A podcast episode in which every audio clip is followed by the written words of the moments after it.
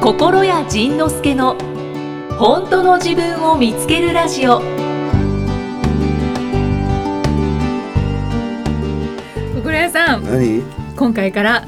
収録場所をほラウンジからスタジオに移しましたうイエーイそのね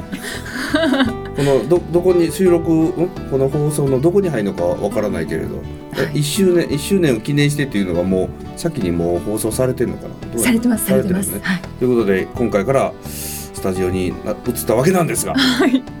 わけなんですが、なんと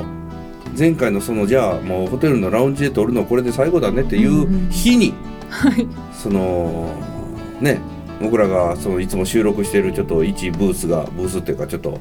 ちょっと隔離された場所があるんですけど、うんうそこでいつも通り4人集まって収録をしようとしてたら、はそしたらちょっと一つ挟んだテーブルの向こうにサラリーマンの方お二人が打ち合わせをされてましたいそうです ねまあまあ別にそんなことは別に今までからよくあったことなんであれなんですけど、そこになんと2人の後になんと遅れてきた女がまああえて女と言わせてもらう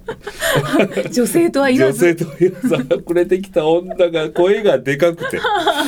でまあそれでもなんとかまあいけるかなあなんかうるさい女来たなと思ってたんですよねみんな思ったよね。そうですでねみんな思ったけどそのうちまああれは最初の挨拶だけうるさくてう「んなぼなぼなぼ」みたいななんか、うんそれだけうるさくてあとはまあ普通に戻るのかなと思って気にせずに収録を続けたんですが、ずっとうるさいあいつ元気でしたね元気あったね元しかもねあの人がこっち向いてこっち向いてたもんねこっち向いて座ってたあそうそうからですね余計に声が飛んでくるのね。で後で聞いてみたら僕らの声とやつがここに一緒に座って喋ってるかのようなどんだけでかい声やねんということでその時収録したやつを聞いてみたらやっぱアウトだったんではいじゃあもうこれは本当にいいよいいよもうああいうところで撮る なという神が降りてきたんだとかもしれないいうことでね、はい最後に花を飾ってく れたやっぱりああいうところで、ね、だから静かなところで撮ろうと言ってもやっぱり僕らまたぐずぐず言いながらでも今回まではちょっと、まあ、まだラウンジでとか言いそうなところをうんはい彼女は背中 をね飛び蹴りをかましてくれた。そうですねそっと押してくれたんじゃなくてもうドキドキドキガーン来たねだから今回はちょっとスタジオに移動して はいいざ喋り始めたところなんですがはい静かすぎて喋れないなんですそうなん どうですしようこれどうすんの今スタジオ内には4人いるんですけど、うん心屋さん一期、うんそして、えーディレクターの大西さん、秘書さんんいるんですけどなんか何とも言えない緊張ダメだ感、ね声出してはいけない雰囲気だねそうですねだからあの町で住んでる人が田舎の田舎に引っ越したら田舎って本当静かなんでね、うん耳がキーンってなるぐらいしし耳耳の中にシーンっていう音が流れるぐらい静かなんですよ、ここ今シーンっていう音が流れるぐらいやもんね流れます、ねしかもちょっと響いてますくちょっとエコーかかってリバーブかかってでもラジオっぽいって思ってくれてるかもしれないですねねもしかしたらさっきも言ってたんですけど静かすぎて聞きにくいというクレームが次は来るかもしれないけれどもまあそれはまあまた受け止めながら次はまた街頭インタビューでもしなが ら、ね、街をぶらぶら歩きながらこう喋るといあうラジオ今度はまたうるさい方向にそうそうそう街歩き戸越銀座あたりをねこうあーいいですね。食べ歩きしながらねあいいです ね。やりたいですね。 どんな番組になっていくんですか ね。ねということでということで、静かなスタジオからお送りする初めての、はい。初めてのポッドキャストがなんとあかんかった時の撮り直しというこの非常事態をからスタートするそうそうなんです。なので取れなかった分、その女 の女の声であの女書き消された部分をちょっとはいお話ししていきたいなと。ね、でもなんかあれやねあかんまああかんのやろうけど書き消されてしまってるところも聞いてみてほしいよねあこんなそうですねこんな感じになったなっちゃったんだよとこのぐらいあい つのだからねあのあそこで男性2人と後から女入ってきてね、はいなんかそのブルゾンちえみとウィズビー状態だったんですよね私私は背中越しだったんですよあ背中越背中越しだしっとたのいねうか、うんその私の後ろ側だったからあー見えなかったんですね全然あー容姿も 顔もブルゾン僕チーミーでしたか僕いやいや僕も見たくなかったからみんな見ないようにしてたからよく姿は見てなかったけどそうなんです。じゃあその不幸にもカットされてしまったところを、はい静かなスタジオからお送りしようじゃないかおと、送りします。なんかねちょっと今日脇汗がひどいです。ねなんかなんかすごいやりにくいよね、なんか暑くないけど、なんか冷や冷や汗じゃないな。はい。っていう状あ態で。多分ねそその汗はね僕が初回の時に書いた汗と似てるんだと思 うわあ、かもしれないですね。かもしれないですね。さ初回のあのねえきさんがあの静かなラウンジで大きな声を出した時のああれが帰ってきたよね1年経って ねえきさんが帰ってきたんだあそこのテーブルにそうです。そうでお蔵入りしてるかと思ったらもう私があ嫌すぎて削除してしまってた削除してたっのていねう第一回のあのこれ張り上げがね削除されてたよね残念やったねなんか申し訳ござい皆ませさんんにも聞でいしたてほしかったよねそうそうですね。そしたらでもそれ聞いてほしいって流してみんなが「それがいい」とか言うても困るもん、ね、ああのイキさんが良かったなとか言われても困るもんねあれでやってください。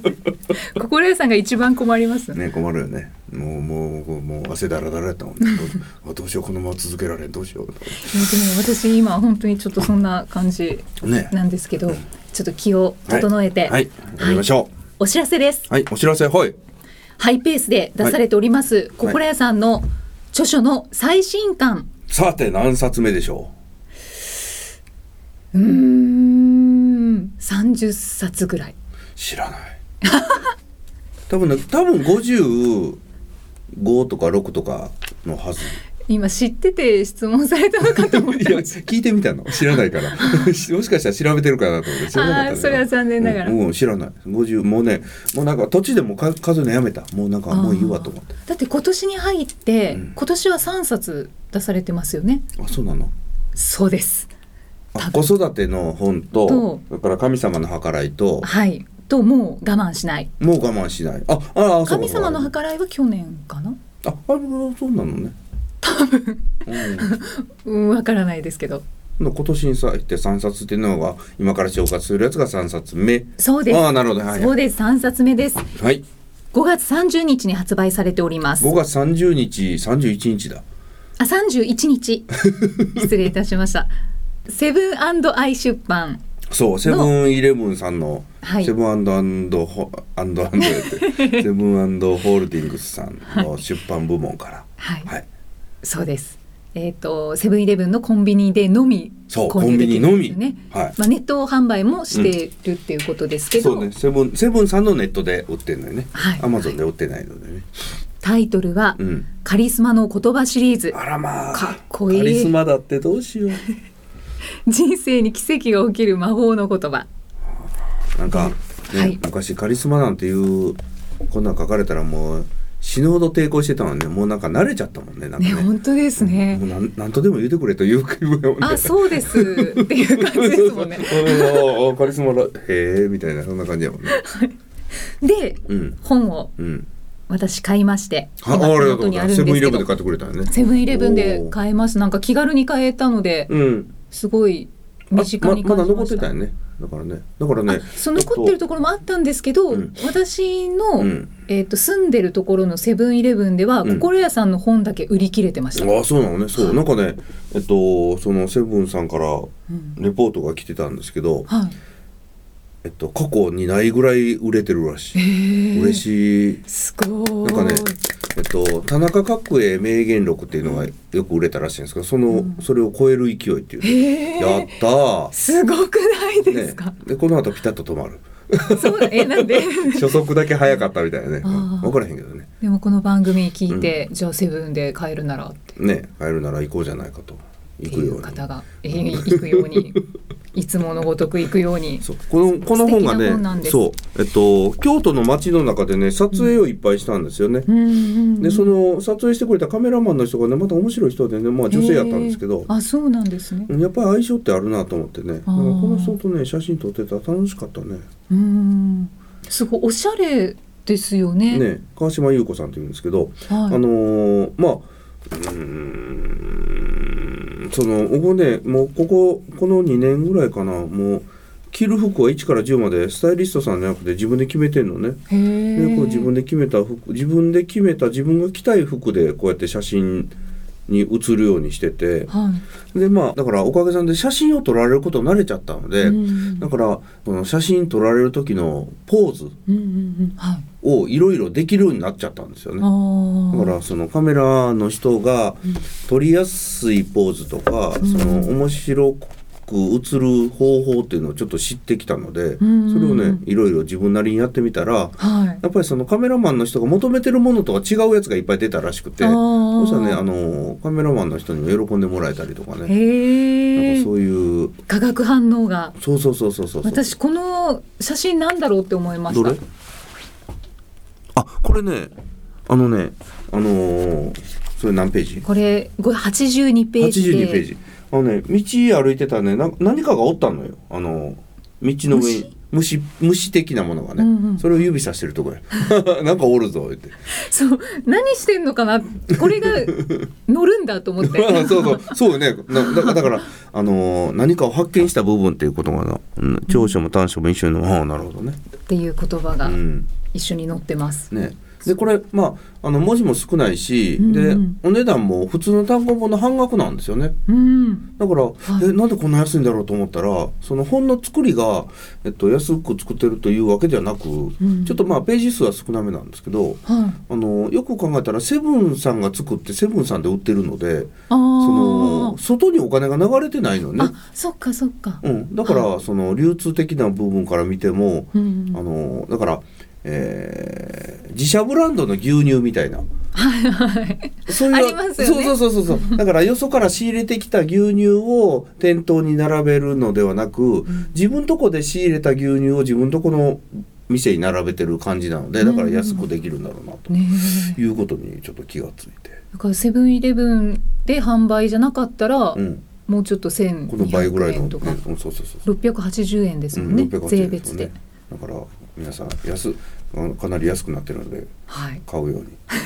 でもねその一番最初にお話をいただいた時に思ったのねそのセブンイレブン限定なんですってあ、うんへええ面白いと思ったんですよあねーだから、えっと普段の本は本屋さんに行かない人の目には絶対に触れないのでうん本屋さんしか並ばないからね基本うん。はね。そうですね。そうですまね。でまあたまにあのコンビニにも並んでるやつも過去にはいっぱいあるんですけど、うんうんでもメインはやっぱ商店さんやもんね。そうですね。でだからこのセブンイレブンさんにこうやって並ぶっていうことは書店さんに行かない人の目に触れるからすそう思いました。ねそれがすごくいいなごと。くよね。でも今はそのブログであのこんなんが出たよってお知らせしたからいつも書店さんで買う人がセブンイレブンさんに行っただけかもしれないからだからどさっと売れたかもしれないね。あね、わからないけどこれからだからそういう僕のことを知らない人の目にいっぱい触れてあ。ういっんぱい買ってくれたら嬉しいな。うん。カリスマの言葉シリーズっていうあのうん、そういう題がうん。ありボましックてス。があってね、そそうこにボッバクスがサッと入ってて、斉藤隆さんと。あと誰やったっけ女性の方女の子。女の子え女の子ちゃん、女の人。ね。三冊並んでて。そうそうそうはい。心屋さんは真ん中です真ん。中でしたね。はい赤い傘の表紙です。そうです。雨降ってるってていうような。そうそうそうあの時ね格好実際雨が降ってきたのよああ、そうなんです雨降っね。てきたからおちょっとやばいちょっと傘ささなあかんわって傘さした写真ああ、素敵。これこの写真があのあそこなん傘は赤いです。傘そうそうこのデザインも面白いよねはい。三条大橋の上なのね京都のねああ、そうなんですねで。ねなんで三条大橋かっていうとね京都の三条大橋ってこのほら欄干が木なのよ、うんうん。鉄じゃはいなくてね木でできてるちょっと素敵なお橋なのね古い橋ですよね。そうそうそうその古い体のデザインをねこう残してあるうん橋なのそう写真はすべて白黒で、うその表紙はんうんうん赤い傘以外はうん全部白黒です、うっんていう素敵な本です。 はいぜひ買うように締めは買うよう に。ということで本のご紹介でした。はいありがとうございましたドキドキしますねなんか、ねもうこの喧騒がなくなったらどうしてんのか分からへんよねあのざわざわがねさようならねあのざわざわは僕らのために必要だったよねなんかねかもしれないですねちょっとそうですねだからなんか BGM でも流したらいいのかな BGM が違うな次回はどんな気づきのお話が出てくるのかお楽しみにこの番組は提供心谷仁之助プロデュースキクタスナレーション生きみえでお送りしました。